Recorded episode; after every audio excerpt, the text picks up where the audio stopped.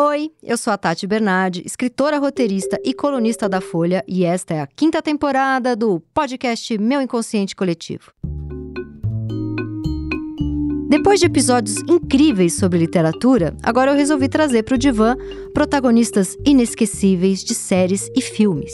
E para fazer análise selvagem dessas personalidades, eu convidei psicanalistas maravilhosos que toparam a brincadeira. A graça é que as minhas angústias, misturadas aos dilemas das obras analisadas, provavelmente são o que a sua cabecinha obsessiva sempre quis saber. E hoje eu converso com a psicanalista Maíra Marcondes Moreira, que é autora dos livros O Feminismo é Feminino? A Inexistência da Mulher e a Subversão da Identidade. E Fins do Sexo: Como Fazer Política Sem Identidade, lançado esse ano pela Autonomia Literária. Com a Maíra eu bati um papo sobre os personagens da série White Lotus da HBO. Bom, então vamos começar aqui com a maravilhosa Maíra, que me mandou alguns textos dela e eu entendi toda a minha vida. Estou um pouco apaixonada por Maíra. E a gente escolheu falar das mulheres da série White Lotus, que é uma série da HBO sensacional. Maíra acabou de ver, eu também revi alguns episódios para essa conversa. Sempre bom avisar, né, que se você não viu White Lotus e vai ficar irritado em ter spoilers, esse é um podcast que sim, damos spoilers, até porque a gente faz análise selvagem de personagens. Maíra é uma pessoa muito séria, mas topou estar tá aqui fazendo análise selvagem de personagens porque o meu, meu convite foi irresistível. Bom, White Lotus é uma série criada pelo Mike White, um diretor que já fez um monte de comédias legais, mas essa é uma comédia, acho que bem cabeça. Ele fez Escola do Rock, fez Dawson's Creek, que era uma série que eu via quando eu era adolescente. White Lotus é um, é um hotel no Havaí, tem os hóspedes ricos, os vários hóspedes ricos misturados com funcionários ali querendo agradar esses hóspedes. E todos são cagadinhos de cabeça, do jeitinho que a gente gosta. E é uma série que fala muito sobre branquitude, feminismo, privilégios, racismo, colonialismo, politicamente correto. Tem várias personagens incríveis, né? A gente vai falar de algumas com a Maíra. A Maíra tem trabalhos muito bons que falam de sexualidade misturada com depressão e casamento e lá, lá, lá. A gente vai tentar trazer um pouco disso tudo. Maíra, qual personagem do White Lotus a gente vai começar a fazer nossa análise selvagem? Bom, eu acho que é importante também contextualizar um pouco o que, que eu achei interessante da série, para a gente justamente não cair nessa questão da branquitude, a questão da crítica, porque a crítica que é feita na série é uma crítica do ponto de vista moral, né? É uhum. É impressionante isso, é um resort paradisíaco, mas você vê que lá tem um inferno do igual, né? Todos os personagens estão muito ensimesmados, uma coisa muito narcísica, e a gente vai perceber que dentro da série tem a possibilidade de alguma coisa de Eros triunfar, né? E triunfar com toda a sua violência, quebrar todo aquele mormaço de férias do resort que está sendo colocado. É, até a abertura da série é um papel de parede todo perfeitinho. Tem lá o mar, um barquinho, papel de... E de repente começa a apodrecer. As frutas do papel de parede apodrecem, começa a sair umas cobras. É muito assim, como se a mensagem fosse: vai dar ruim, ninguém é feliz nas férias, né? A abertura já, é, já puxa um pouco para isso, que eu acho fantástico. É, tem personagens que são realmente muito bem construídos. É um mérito também da gente pensar das séries da HBO, como que elas conseguem fazer o público se engajar numa série que tem personagens odiosos, uhum. né? Ou personagens que são muito medíocres, Sim. né? Por exemplo, a Succession também tem faz isso, né? Tipo assim, consegue te engajar. Maíra é uma, uma. Eu garrei a amizade com Maíra o dia que ela falou que era obsessiva em Succession, que é a minha série preferida da vida. Como é bom, né? A gente tem que fazer um episódio para falar de Succession também. Já teve um aqui com o João Haddad, que foi ótimo, a gente faz mais um. É, eu vou adorar. Mas assim, o interessante dessa série, que é maravilhosa, tipo assim, tem essas personagens assim que são incríveis. E uma delas é a Tânia, né? Que é aquela é, personagem uhum. que tá passando por um processo de luto, né? Ela carrega o objeto perdido com ela, né? Ela, ela carrega. A mãe morreu, ela, ela tá com as cinzas da mãe. Ela é uma herdeira de, né? Ela é, é riquíssima, extremamente carente, né? Ela fala que todos os homens correm dela porque ninguém aguenta o quanto ela é carente. E ela fica carregando as cinzas da mãe para cima e pra baixo, tentando escolher o lugar onde ela vai jogar as cinzas da mãe. E uma relação extremamente ambivalente também, né? Inclusive com esse momento, né? Que ela tá idealizando também de como que vai se lançar essas cinzas ao mar, né? E ela estabelece uma relação uhum. com a Belinda, que é uma espécie de terapeuta que faz parte também do resort, que é extremamente profunda e muito interessante para a gente pensar a própria transferência também, né? o que, que vai aparecendo aí, como que tem toda uma questão moral, né? De um masoquismo moral, de uma posição também, que é também de não querer se haver com o próprio desejo, que não é só a Tânia, né? A própria Belinda também é convidada a participar desse jogo. E é no momento que ela sai da posição de terapeuta, ela aparece como objeto, inclusive, do sadismo do outro, né? Ela se oferece lá para uma relação de troca. Então, isso é muito interessante. Eu fiquei lendo um, uma parte de um trabalho seu, que eu imagino que seja seu próximo livro, que você me mandou, chamado Fragmento do Masoquismo, entre parênteses, feminino, masoquismo moral. Eu achei super interessante que você me mandou. E fiquei justamente pensando nessa relação da Tânia, que é uma atriz chamada Jennifer Coolidge. Não sei se estou falando certo o nome, que é incrível. A Belinda é uma massagista que está lá no hotel, uma mulher preta, que sonha em montar o próprio negócio, né? Em ser dona de um spa e a Tânia, logo de cara, faz essa conexão, sabendo que isso vai iludir a Belinda, falando: Eu sou rica, eu super topo abrir um spa com você. E a Belinda faz uma massagem na Tânia, que tá carentíssima, e ela fala que acordou ótima, sem dor, feliz pela primeira vez em mil anos, né? E aí elas se juntam ali. E durante a série, você vai ficando com muita. Eu fui ficando com raiva da Tânia, porque eu via que ela tava enrolando a Belinda e que a Belinda ia se ferrar. Mas aí eu achei interessantíssimo que você fala aqui no seu trabalho que nessa dupla onde tem um masoquista, tem uma outra pessoa que topou entrar para esse jogo. Então, você acha que a Belinda tem a parcela dela de culpa ali de ter se dado como objeto para essa relação de abuso? Isso é Freud? Isso é o quê? É, quem faz essa discussão muito bem, de uma forma muito fina, é a Colette Soler, né? Uhum. Que é justamente pensar assim, bom, a Tânia chega até a Belinda, ela é uma mulher que se queixa de várias dores, né? Ela fala que ela precisa de contato físico, ela aceita qualquer terapia que não seja reiki, né? Esse, essa parte eu... É, porque o reiki não encosta na pele, é maravilhoso. Desde que você encoste em mim, eu aceito qualquer terapia, é maravilhoso. E ela tá passando por um processo de luto e ela começa a convocar a Belinda, ela começa, é, é, tal como um paciente também, que às vezes tenta seduzir o analista a outra posição, né? Uma posição de, de entendimento, uma posição de acolhimento, de identificação, e onde há identificação não tem mais trabalho analítico e não tem mais transferência, né? Uhum. Então, assim, a Belinda no começo, né? Ela tá nesse lugar, né, de um objeto agalmático, né? Tipo assim, que, que amalgamático, ou tá no lugar de um objeto revestido de brilho. A Tânia fica falando para ela: você é incrível, tenho dinheiro. Você ela é a melhor pessoa que você me curou, né? A Belinda fica ali elevada. Ela cria essa oferta, né? Também de tipo assim: ah, eu poderia, né? Eu tenho muito dinheiro. E a Belinda começa a fazer parte, inclusive, de outros circuitos da vida da Tânia, né? Ela vai se presentifica fora do horário de trabalho dela, né? Então, tipo assim, tem uma certa disponibilidade dela enquanto terapeuta que está ultrapassando também. Tipo assim, qualquer ideia de set, qualquer ideia de local, ela fica extremamente disponível, porque ela também começa a ficar investida numa relação de troca, né? E aí que a gente vai vendo a Tânia meio sumindo, meio saindo um pouco hum. da cena, né? É, e a Tânia conhece um, um homem lá que tá claramente morrendo, né? Essa série é muito brilhante.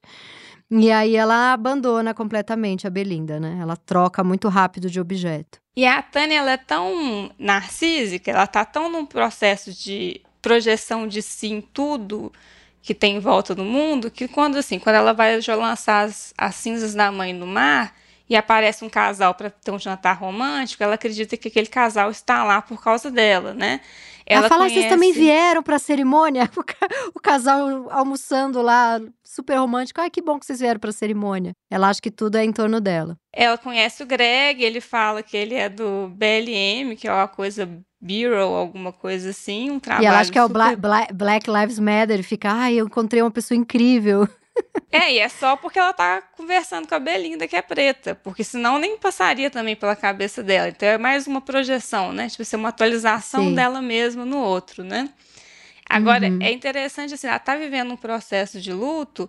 Quando ela conhece o Greg, ela fala assim: a morte é a única terapia imersiva que eu ainda não fiz, né? Mesmo ela uhum. vivendo um processo de luto, aquilo também não tá movimentando ela de nenhuma forma, você vê que ela topa uma relação erótica com a morte, né, com esse homem também que está morrendo, que tira ela num certo estado de depressão e mobilidade, né? Agora, uhum. a Belinda, ela realmente, o que, que ela faz? Ela passa de desse objeto revestido de brilho, né, para um objeto que é dispensado pela, pela Tânia quando não tem mais serventia, né? Porque é isso, né? Tipo, se o analista também é alguém que cuida, não é alguém que tem que servir ao outro, né? Não é entrar nessa posição de servidão. E é muito bacana que na hora que ela é, se dispõe depois a se prestar o mesmo papel para Rachel, que procura ela, né? Que é, que é a recém-casada, que está tendo todas, uhum. toda uma questão muito moderna, bovarista, né? Em relação uhum. ao seu casamento. E ela vai escutar essa mulher, né? E ela escuta essa mulher é, branca,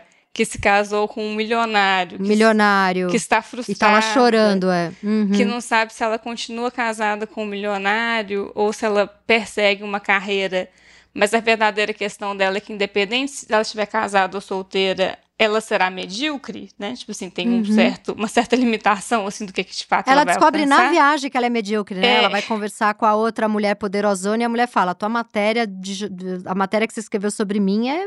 Você copiou de outra pessoa, é muito medíocre. Ela se dá muito conta disso. Né? Medíocre. Né?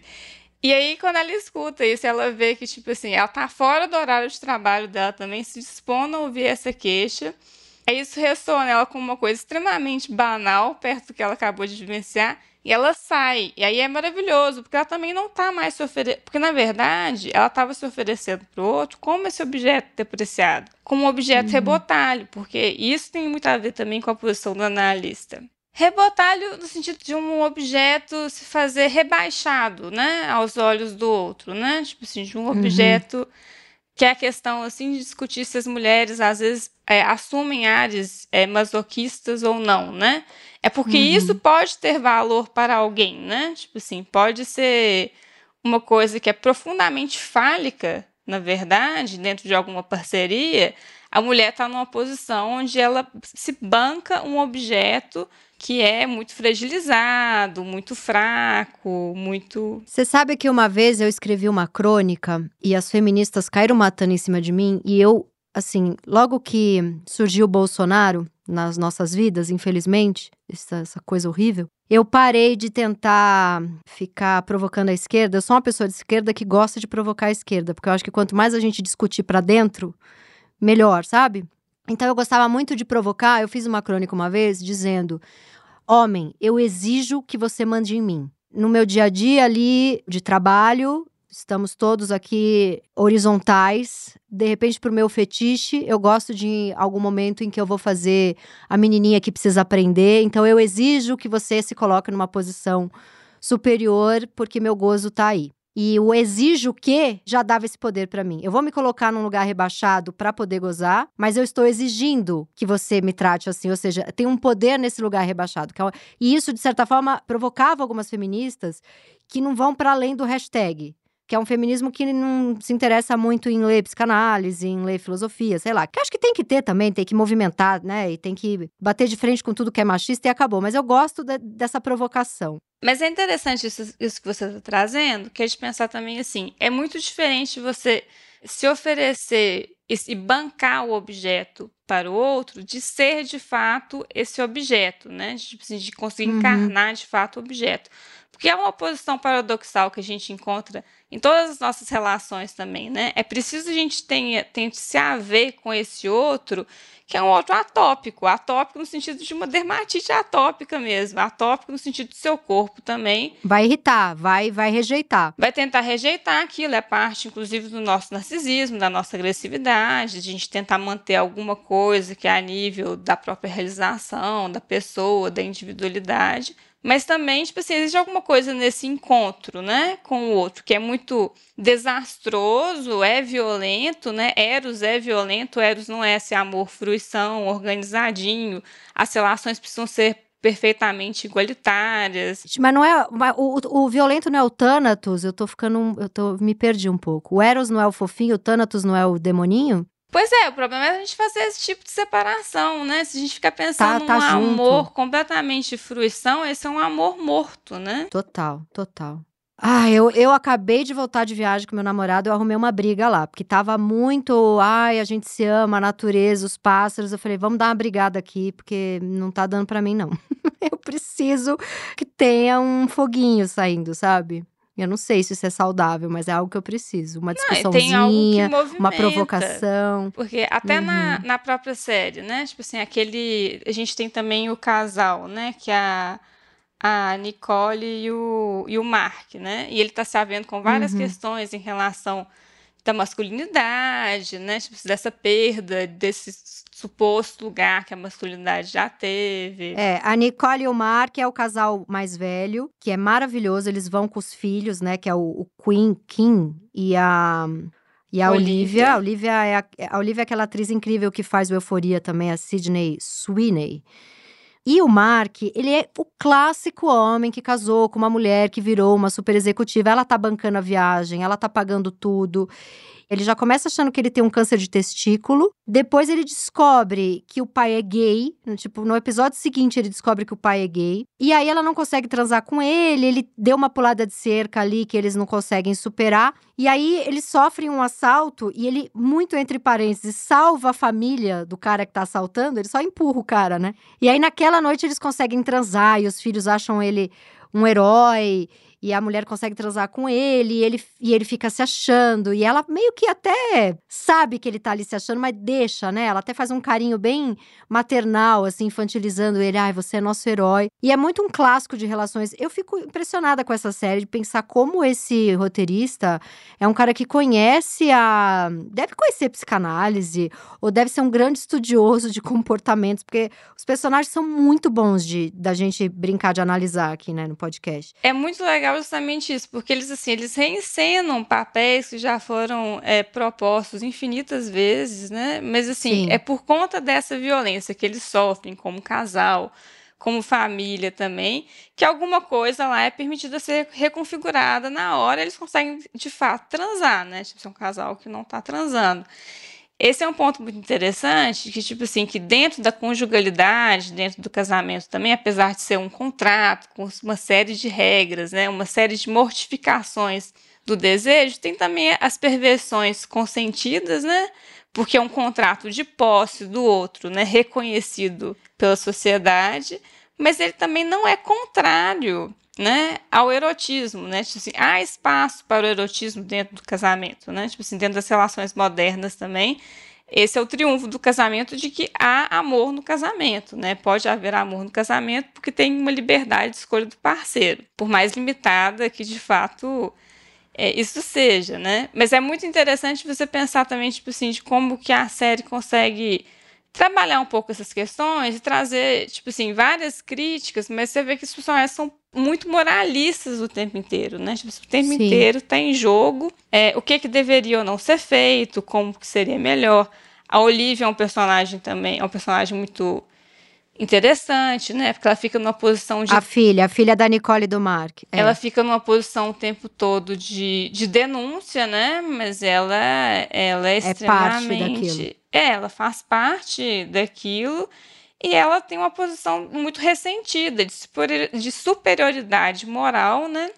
Frente aos pais, inclusive frente aos pais que estão bancando, né? Aquela viagem extremamente luxuosa para elas, para ela e para amiga dela, né? A Olivia, uma hora mostra, ela tá lendo Lacan em francês, um, um livro gigante, assim, ela deitada na piscina, lendo Lacan em francês, ela lê Nietzsche, enfim, ela leva essa amiga meio pra dizer, olha, eu sou muito progressista, e fica o tempo inteiro falando pra mãe como a mãe é, é, é uma vendida, uma pessoa de direita, uma, né? Só que ela tá ali usufruindo de tudo aquilo que a mãe pode bancar. Tem uma cena que é maravilhosa também, que é do jantar, né? E que a Paula, né? Que é a amiga, que ela tá um, um pouquinho situada mais de fora, né? Mas ela também, Uhum. ela também faz parte daquele jogo, mas ela tenta também se defender daquilo de alguma forma dentro de dessa Sim. posição, né? Com empáfia, as duas têm aquela carinha de empáfia típica de adolescente, né? É, elas leem um livro por dia, né? Também, né? Tipo, Uhum. sempre na beirada da piscina, tomando sol de biquíni. Sei. Mas é muito impressionante que ela vai e comenta, é, tá o, o Mark, né, que é o, o pai da Olivia, falando um pouco sobre vai aparecendo até aquela coisa do macaco, né? Que ele tem isso de falar do macaco de uma animalidade própria, que seria do homem, né? Que a gente poderia pensar também dessa questão da própria pulsão, do próprio conteúdo sexual, de uma agressividade, assim, que a psicanálise trabalha com, com essa noção sem cair numa visão de uma natureza humana, né, que justifique também competição ou processos de dominação, né, porque nós somos é, inerentemente agressivos, inerentemente tem uma parte é, animalesca, mas ela fala para o Mark, né, que não é, é, não é só a vez, que ele deveria ceder a vez dele para os outros, né? Então você vê que é um argumento profundamente moral, é um argumento que cai dentro da lógica, por exemplo, da representatividade, né? Tipo assim, não modifica nada estruturalmente, né? Não tem nenhum horizonte político de transformação. Para haver algum horizonte político de transformação é preciso que haja eros, é preciso que haja violência de fato, né? E ele fala disso. Sim, sim. E é só da boca para fora. É uma discussão ali que ela fala: não é sua vez, papai. Você é branco, bem nascido, né? Bem nascido já é uma frase bem errada de se usar. Mas é mais ou menos o que ela fala ali e não é sua vez, e, e eles estão sofrendo porque o filho deles, que é todo protegido e branco, ah, ele, a, a, mãe fala, né? Ele, o Queen vai sofrer muito agora, coitado, porque ele é branco, porque ele vem de uma família que protege ele, coitadinho. E é tudo muito superficial, né? Porque é uma discussão meio Twitter, assim, as pessoas querendo aparecer, mas não tem, a gente não vê uma uma grande mudança acontecendo ali, né? Tanto que elas foram viajar com essa família. É um, é um falar mal mais é de, de um verniz, né? Uma coisa meio porque, ah, tem um professor progressista de história, né? Aquela coisa meio assim, aprendi na escola que tá na moda falar mal disso. Mas não, não vê uma, uma transformação ali. Até quando a Paula tenta propor também para um dos funcionários do hotel, né? Para ele que é com que ela engaje um romance que ele é, que ele faça um furto, né, dentro do quarto de hotel da família com que ela está, é, você vê que ela também não suja as mãos, né? Ela também não fica numa posição onde ela de fato consegue ser pega, né? E ele representa. Ela vai andar de barco com a família. É. E ele traz um pouco essa imagem também, sabe, do nativo, que é um ingênuo, né? Que é muito doce. Ele fala para ela que ela poderia morar com ele. Ela fala: Não, eu sou uma universitária que é brilhante também, né? Que a gente pensar algumas posturas também de uma intelectualidade que gostaria até de ver algum tipo de mudança, mas não quer sujar suas mãos, quer se manter muito afastada daquilo, né? É, é, quase como se ela dissesse assim: eu estudo índios na escola, eu acho incrível poder estar tá aqui transando com você, mas na verdade eu vou voltar para ser uma intelectual, morando numa casa boa. Legal que eu tive uma experiência com você, mas eu jamais moraria numa casinha de índio. É mais ou menos isso que ela fala para ele, né? Mas eu, eu, olha, eu tô obcecada pela Tânia, eu queria voltar um segundinho nela.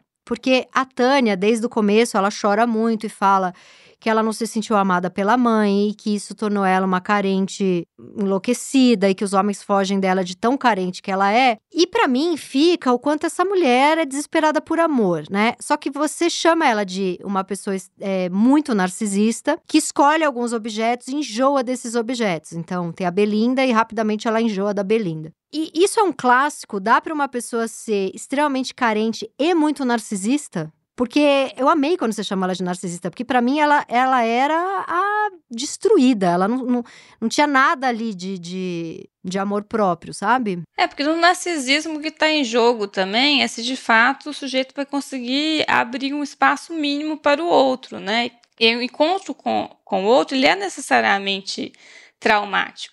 Então, assim, é interessante quando ela retoma alguma coisa do, da própria relação que ela tem com a mãe, né? Até a gente pensar que ela fica devastada nas relações, né? Ela avisa, né, para Belinda, eu vou ficar devastada por esse homem, porque eu sempre fico. Ela vai fazer uma cena para ele também. Nossa, aquela cena que ela fala, olha, eu não aguento mais os homens ele descascando a minha cebola e lá, no, quando chega no, no, no, centro da cebola, eles descobrem que eu sou louca e que eu sou muito carente. Eu tô muito cansada disso. Então, e no segundo encontro eu já vou contar para ele que eu sou louca. E aí ela pega as cinzas da mãe e dá para ele joga, aqui minha mãe, leva minha mãe. Eu acho isso tão. É que eu não sei explicar, porque eu não estudei psicanálise o suficiente. Mas eu acho que ela dá as cinzas da mãe para ele é algo tão maravilhoso da gente tentar entender pela psicanálise. O que, que, que, você acha que tem nessa cena? Porque ela é muito boa. Eu acho maravilhoso que tem algo da devastação aí, né? Da manifestação mãe-filha de algo que também pode se reproduzir numa relação, numa parceria homem-mulher, né? Porque é algo que Freud vai comentar também, né? Que o homem ele é herdeiro da relação da filha com a mãe, né? Tipo assim, ele não é herdeiro uhum. da relação da filha com o pai. A relação das filhas com os pais costumam ser boas. Sim. Costumam ser boas relações, né? Tipo assim, se o pai consegue abrir algum tipo de lugar, inclusive para para realização, para intelectualidade, né, de uma mulher costuma se dar uma, uma boa parceria, uma boa relação. É, então, assim, é muito interessante ela querer passar de fato esse objeto, né?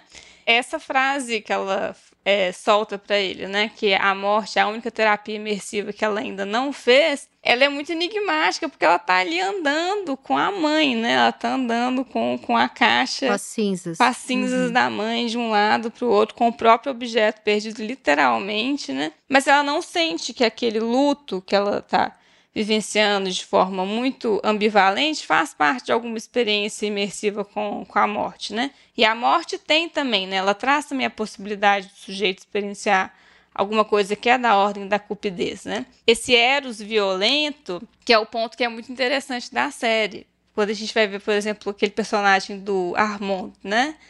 Que é o. Sim, que é maravilhoso, que é o gerente do hotel que é um ator que chama Murray Bartlett, que ele, ele, ele acaba virando o protagonista ali, de tão maravilhoso que ele é, né? Ele é o gerente simpático, que fica o tempo inteiro querendo agradar todo mundo, mas por dentro ele fala: quando eu vejo as pessoas jantando felizes, eu tenho vontade de arrancar meus olhos. Ele odeia aquelas pessoas, ele odeia estar ali, e ele vai surtando, ele vai, ele volta a cheirar cocaína, a beber. E ele é o cara que o tempo inteiro tá lidando com assuntos de anos e fezes, que eu acho isso super psicanalítico também. Porque ele tenta manter a ordem, ele tenta manter o controle, mas aí uma cena ele tá ajoelhado no chão, fazendo um, sei lá como é que chama, um, um beijo grego no, no cara, no, no outro funcionário que ele acha gatinho. Depois ele vai na, no, na, no quarto do Shane e faz cocô. então ele é o cara que tá ali, é, fase anal da série. Eu acho, eu acho muito brilhante. Mas é justamente isso, né? Quanto mais controle, mais controle, inclusive da agressividade para lidar com o outro, mais a questão é justamente anal, né? Sim. É muito interessante que tem, inclusive, o Nietzsche vai falar que é uma certa astúcia da classe trabalhadora, né? Tipo assim, conseguir servir alguém com um sorriso, alguém com quem você facilmente se voltaria contra, né? Para você esfaquear. Sim ou para você defecar nas malas da, da, da, pessoa, né? É muito interessante que você vê esse encontro esse encontro violento com o outro dele com, com o Shane também, né? Porque eles, eles vêm profundamente afetados um pelo outro, né? O Shane é um paranoico de pequenas causas, né? Tipo assim, aquela Sim. coisa bem da neurose obsessiva, bem da lógica do, do proprietário. Ele é, ele é de fato um milionário que não trabalha, né? Uhum. Inclusive, ele e a mãe dele chegam a zombar, né? Os vizinhos, né? Que descobrem que o vizinho é um escritor, então ele trabalha, né? Como se fosse uma, é uma coisa, na verdade, que é, é tida como um demérito para eles, né? Sim, sim, ele estuda, ele lê, ele escreve, aí eles, eles riem desse vizinho, né?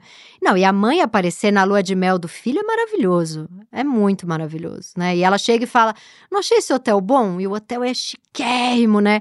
Aí a, a mulher que ele casou, que é total esposa troféu, ele tenta fazer ela de esposa troféu, né? Que é a Rachel, o nome da personagem é Rachel, e ela tá muito incomodada nesse lugar de esposa troféu, mas ao mesmo tempo ela, ela se colocou ali, ela se dá conta depois né? Mas ela, ela se colocou ali. E a mãe aparece, a mãe que tá bancando a viagem, né? E ela fala: achei esse hotel mais ou menos.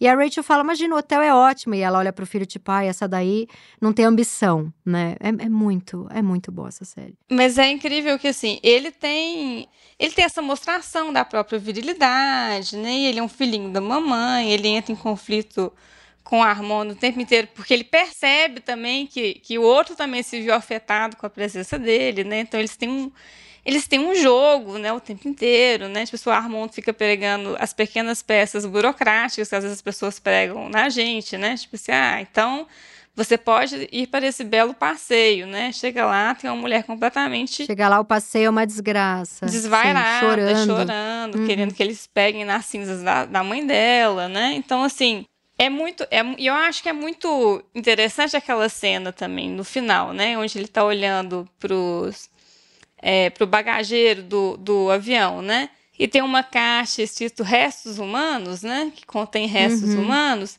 Porque ele chega, inclusive, ao ponto de assassinar, né? O Armand. Mas a gente fica na dúvida se os restos humanos são o corpo do Armand ou são, são as fezes dentro da mala, né? Sim, é verdade. Quais são os restos humanos com que a gente está lidando aqui, né? E uhum. tudo isso porque ele tá muito. Ele queria muito o quarto do abacaxi. Aí ele chega o quarto do abacaxi e é sensacional, né? Porque o quarto do abacaxi ele é um inferno de igual, né? Isso mostra se vocês estão de férias, na, que é só uma continuação diferente do trabalho, né?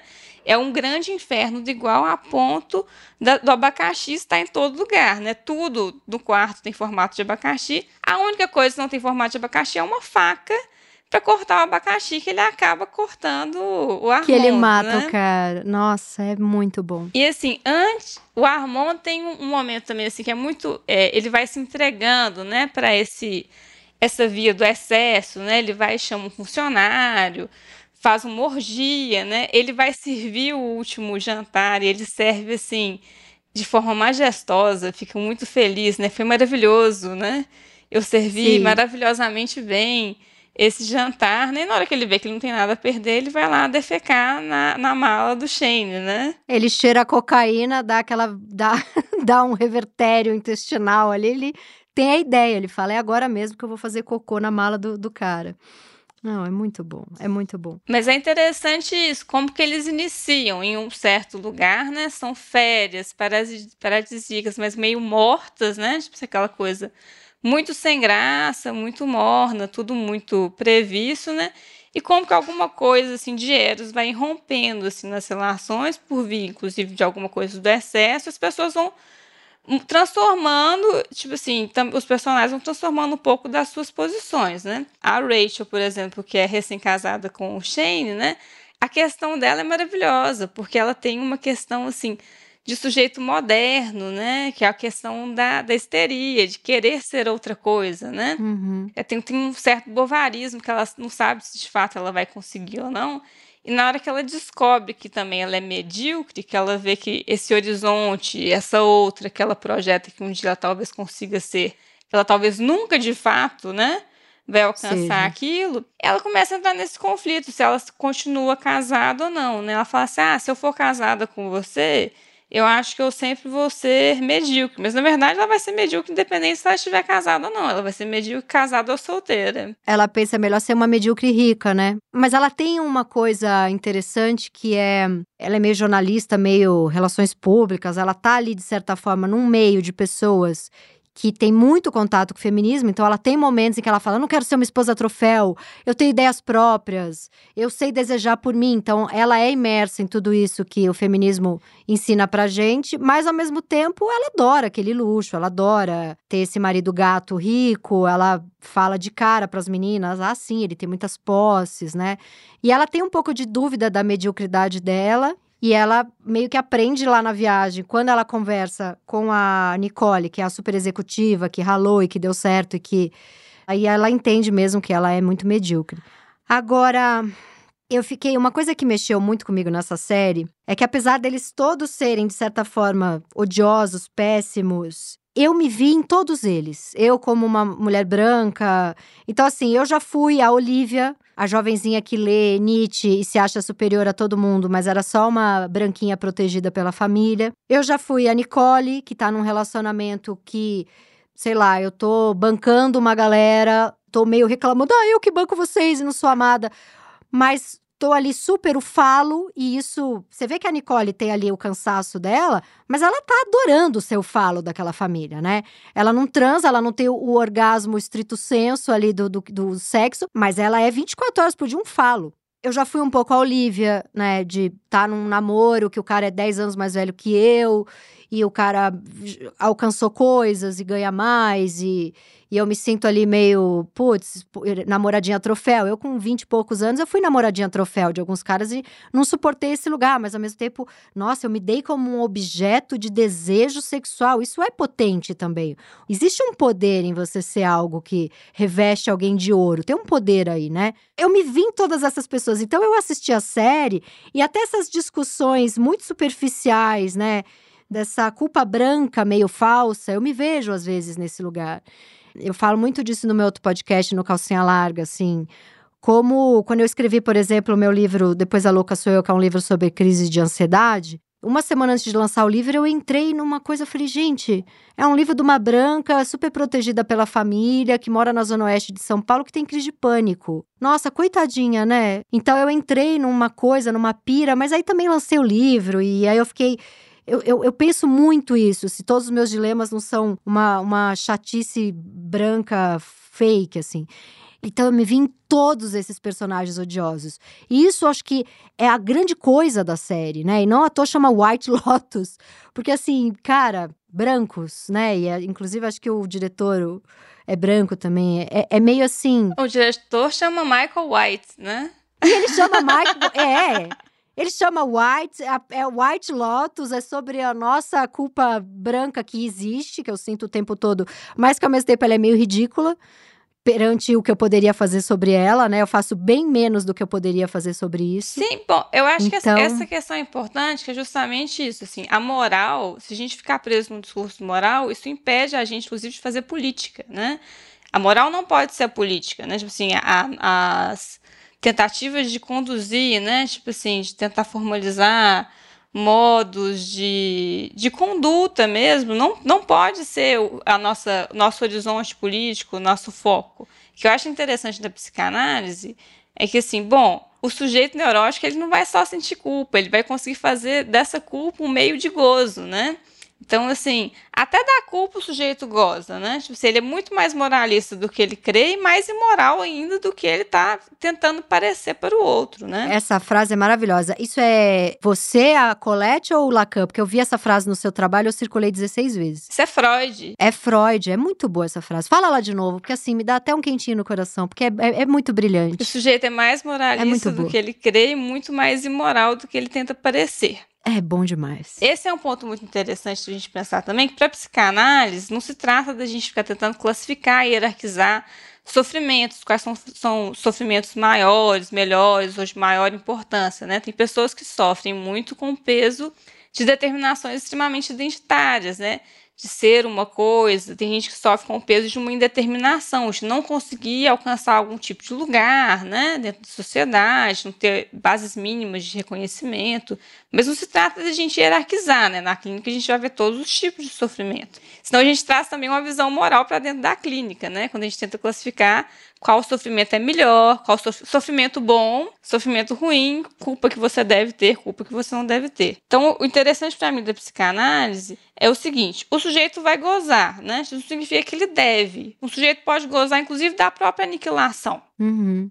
Então, assim, o que, que o, o neurótico vai fazer é tentar apostar no gozo para não ser a ver com o próprio desejo. Porque se é a ver com o próprio desejo, angustia o sujeito, deixa o é sujeito assustador. completamente desamparado, façam que ele tenha que, de fato, fazer alguma coisa de si e da própria história, ao invés de ficar simplesmente se queixando, aquele, aquele argumento do tipo assim, ah, é, eu nunca fiz mal a ninguém, mas eu também nunca fiz nada, né? Porque eu também me furtei de fazer qualquer coisa que eu julguei que não seria moralmente correta, né? Eu vou ler uma frase aqui do trabalho que você me mandou, que me explicou tanta coisa de tanta gente à minha volta, inclusive de mim. Eu vou ler o parágrafo todo porque é brilhante. Quais mistérios levariam, então, as mulheres a assumirem a posição de cuidadoras de seus maridos, ainda que pela via da casa? Questão paradoxal, posto que o masoquismo tem relação em fazer-se de objeto rebotalho, palavra que aprendemos hoje o que significa, para o outro. Objeto a ser degradado de modo a produzir no outro uma divisão subjetiva que visa a angústia. Aí agora vem a parte brilhante. Enquanto o masoquista goza de seu infortúnio pela via compensatória da moral. Longe do melancólico que se abate e se repreende, o masoquista se oferece à agressividade do outro, a incita, recebe e se vinga pelas suas queixas e rezas. Cara, você resumiu uma, uma família inteira, assim. A, a minha família, e eu me incluo nisso, é um aprendizado de geração em geração de mulheres. E acho que isso é, é muito da mulher ter sido impossibilitada também de realizar muitos desejos, né? Eu vejo pela minha avó, vejo pela minha mãe, tudo, tudo que a minha avó era brilhante, minha mãe é brilhante, tudo que elas poderiam ter sido e não foram, e não é culpa delas, apesar de ter ali uns 20% de que é, mas assim, imagina como é, se a gente sofre com machismo, imagina o que elas não sofreram. Então, imagine esse peso de chegar aos 70 anos e saber que você tinha uma capacidade de realizar gigantesca, né? Mulheres brilhantes. Minha bisavó, pelo que eu escuto, também tinha essa potência. A minha avó eu vi claramente, eu fui criada por essa mulher que tinha uma força absurda. Minha mãe é a pessoa mais inteligente que eu já conheci e não fez um oitavo do que poderia ter feito com isso. E aí eu percebo esse mecanismo na minha família. Um mecanismo de masoquismo mesmo, de se oferecer a agressividade do outro. A minha mãe me provoca até eu xingar ela. E aí, quando eu xingo, ela se vinga falando: você me xingou e fica se queixando uma semana inteira. Eu vejo esse mecanismo, eu vi esse mecanismo na minha avó, agora claramente, né? Depois de estudar um pouco de psicanálise, e eu vejo em mim. E você acha que isso é uma coisa mais de mulher? Justamente porque a gente é mais cerceada da nossa nosso potencial de fazer, realizar e ser livre? Não, então, eu, eu acho que tem esse, esse ponto aí que você trouxe no final, ele é muito interessante, porque tem isso, né? Tipo assim, quais são os locamentos é, possíveis para a feminilidade, inclusive dentro do contemporâneo, né? Já teve uma época, por exemplo, na época de Freud, que o Freud não conseguiria vislumbrar para uma mulher mais um casamento e a maternidade, porque esses eram os destinos que estavam postos. O Freud chega uhum. a dizer que uma mulher poderia se realizar por meio do seu marido, né? Então, uma esposa troféu, Ou por meio pode... de um filho homem, né? Que aí tem um falo Sim, porque tem sempre um uhum. falo em jogo, né? De fazer valer o falo de alguma forma, né? Tipo assim, ah, se você é uma mulher brilhante que não vai poder, de fato, se realizar individualmente, talvez você possa fazer, tipo assim, trabalhe para fazer o seu marido se realizar, né? Então, é quase tipo, uhum. você vai uhum. se realizar por procuração. Mas assim, tem um, uma certa noção assim de, de que o masoquismo seria, inclusive, feminino, que na verdade é uma fantasia masculina, né? De que as mulheres estariam mais propensas a isso. Tem uma coisa da cultura, né? Que é, em alguns momentos já, inclusive, é, tolheu possibilidades, né? Não só para as mulheres, mas para várias outras minorias, né?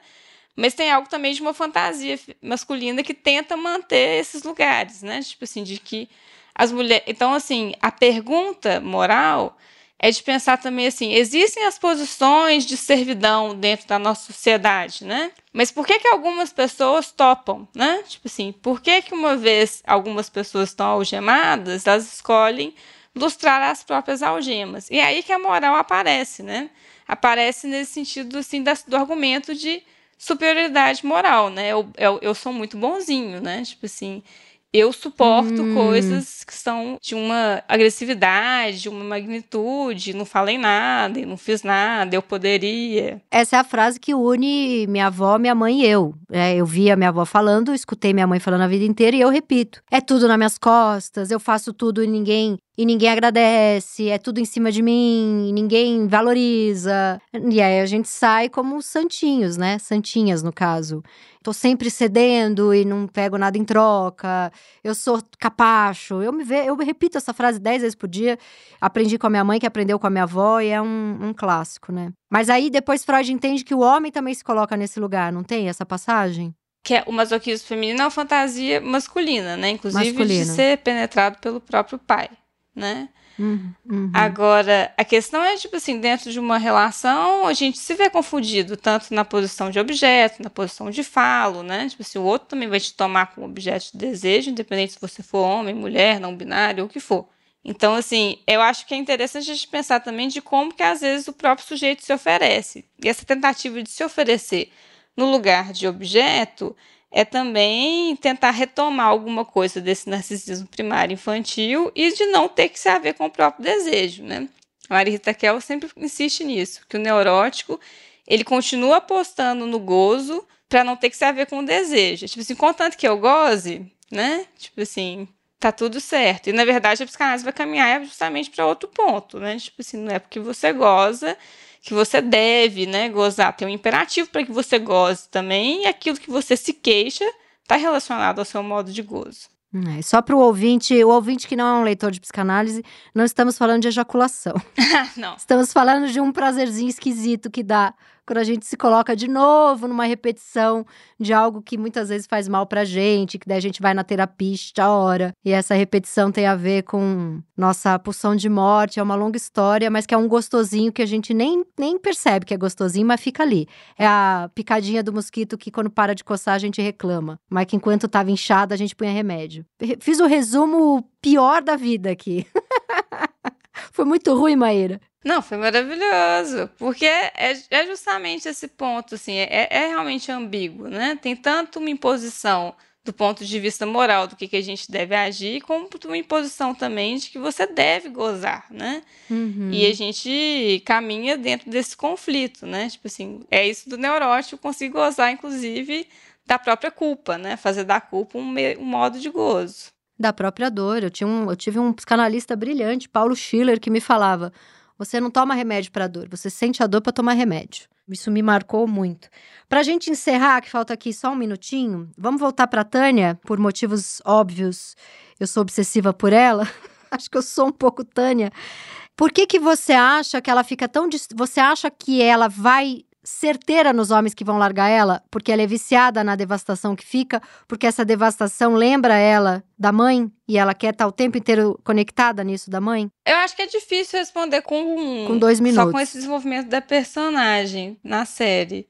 Eu acho interessante esse ponto também de tipo assim que diante do fato dele dele estar morrendo também, é, ele estar morrendo significa que talvez que ela não vai ser abandonada, talvez ele morra verdade. antes, é verdade. abandonar. Sim, mas é uma forma dele abandonar, né? É sempre, ela vai certeira em coisas para não ter longa duração porque ela tá presa na mãe eternamente, porque ela quer voltar para esse lugar desse, porque para ela é confortável esse confortável, óbvio, não é, mas a, a, dor é confortável, né? A perda é confortável no sentido da repetição, do conhecido. Não sei, eu acho ela um personagem tão complexo, tão interessante. Acho para começar, acho interessante ela ser uma narcisista carente. Porque a gente entende que o narcisista é o cara que tá cheio de si. E aí não teria por que ele ser tão carente, mas o cheio de si é um abandonadaço, né? Bom, eu acho. Você podia falar um pouquinho mais do que, que você extraiu daí. Do que, que eu extraí dali? Bom, primeiro, eu acho fantástico a personagem, ela encarna tão bem essa mulher é, meio infantilizada, em busca desse amor. Porque ela é aquela mulher toda piruaça, botocada, com os vestidões, riquíssima, já meio numa idade assim, né? Ela já tem ali quase 60 por aí, ela tem uns 50 e poucos. E ela é tão boa atriz porque você vê uma criança de 5 anos ali querendo um colinho da mãe. Então, assim, ela comprou personagens do jeito mais profundo ali. Eu não sei se o diretor era esse cara com alguma ideia de, de, de psicanálise, mas assim, ela é muito perfeita ali na, na, na atuação dela. Então, é, ela precisa de toque, né? Ela fala pra massagista: eu preciso que você coloque a mão em mim. Isso é claramente um bebê no berço, que não adianta a mãe encher de dinheiro, ele quer um aconchego, né? Tem todos aqueles estudos de bebê que sobrevive é, na guerra, pai e mãe morrem na guerra e ficam aqueles bebês. E, e, os que a, a, enfermeira pegava no colo sobrevive, e os que só davam leite sem afeto morriam, né? Tem esse estudo que é incrível, assim, como um bebê sem o contato humano, eles morrem, né? Então ela começa a série ela pedindo, eu preciso de algum tratamento que você ponha a mão em mim. E ao mesmo tempo essa pessoa ela abandona a Belinda assim que aparece o cara e dá a impressão que ela vai abandonar esse cara assim que aparecer outro. Então acho fantástico é, ela ser essa narcisista serial e ao mesmo tempo um bebê carente. Eu acho isso muito complexo. É, eu vou fazer um gancho com o que você falou, então, que eu acho que toca numa questão que é muito cara também ao feminismo, que é um ponto interessante que é do cuidado, né? Porque assim, essa é uma série que eu, eu vi muito a partir dessa questão, assim, do, da moral versus eros, né? E, assim, é, existe alguma coisa do cuidado que pode aparecer, inclusive, como, um, como uma demanda de amor, né? Da parte da Tânia, em direção a Belinda, né? Eu preciso ser cuidada, ela tá sempre se queixando, tá sempre sentindo muito, muita dor, né? Quanto uma imposição também, tipo assim, de que o outro precisa cuidar de mim, né? Tipo, assim, talvez, inclusive, tá na parceria nesse momento com o homem que está doente, desloca um pouco essa posição dela, de estar sempre reivindicando isso de ser cuidado, né? Tem Heidegger fala uma coisa muito interessante recuperando o mito de Gino, que os homens vão caminhar com cuidado por toda a vida, né? Tipo assim, tem algo do masoquismo moral, né? Que é dessa posição de ter sido um objeto para o outro, né? Nós todos somos objetos de cuidado de um outro muito investido né, em fazer uma função materna, né? É preciso que esse cuidado de fato exista para a gente conseguir fazer do bebê, né? Um ser humano, alguém tem que se prestar a esse, a esse papel e a esse corpo a corpo. Mas também não significa que para o resto da nossa vida a gente não vai passar de novo por experiências, a gente vai reivindicar isso, né? O próprio Freud vai falar de pacientes que no adoecer também reivindicavam alguma coisa dessa posição, né, de ser cuidado pelo outro, né, tem um sofrimento psíquico às vezes daquele quem está cuidando e tem também tem, tem um certo ponto dela assim que ela tá ela tá muito queixosa assim no início, né, esse corpo dói, né, e quando ela começa é, esses encontros com o Greg, né, esse começa a ser um corpo também que está experienciando, experimentando alguma coisa a nível do prazer, né? Ela tenta trazer isso para ele, né? Tipo assim, ah, eu sou muito doida, você não vai dar conta e tal. Ela, ela faz todo um discurso de eu sou doida, sou doida, sou doida. Quando ela para de gritar, ele fala, eu ainda tô com tesão. é muito bom. É, ele é também, maravilhoso. Ela convoca ele a tentar responder a parte dele, não responde a parte. Então, assim, possibilita também outra forma de, de laço, né? Tem aquele Sim. homem que se deita na esteira ao lado dela na piscina, né?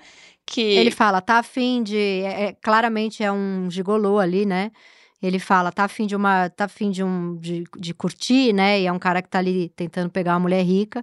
E ela fala: Não, eu já tô num relacionamento, mas você é muito bonito. É, e ela fala, inclusive, tipo assim, é alguma coisa que ela poderia fazer, né? E quando ela vai voltar uhum. pra Belinda, ela fala disso, que ela não quer que as relações dela sejam puramente comerciais. Então, assim, ela uhum. escancara também que tem uma relação que é puramente comercial. Ela sabe que a Belinda tá indo com ela, né, em alguns lugares, né? Também porque Pelo ela tipo, dinheiro assim, ah, dela. eu tenho muito dinheiro, né? Então, é, eu acho que nesse, nesse ponto também, tipo assim, do sujeito conseguir também se, se deslocar, né? De ficar sempre se oferecendo como objeto a ser cuidado do outro para conseguir fazer outra coisa, é um ponto que mostra uma saída produtiva para ela. Pô, ela foi super babaca com a Belinda, mas não importa, né? Tipo assim, porque também não é, não é sobre a gente procurar assistir uma série que tem um final feliz, né?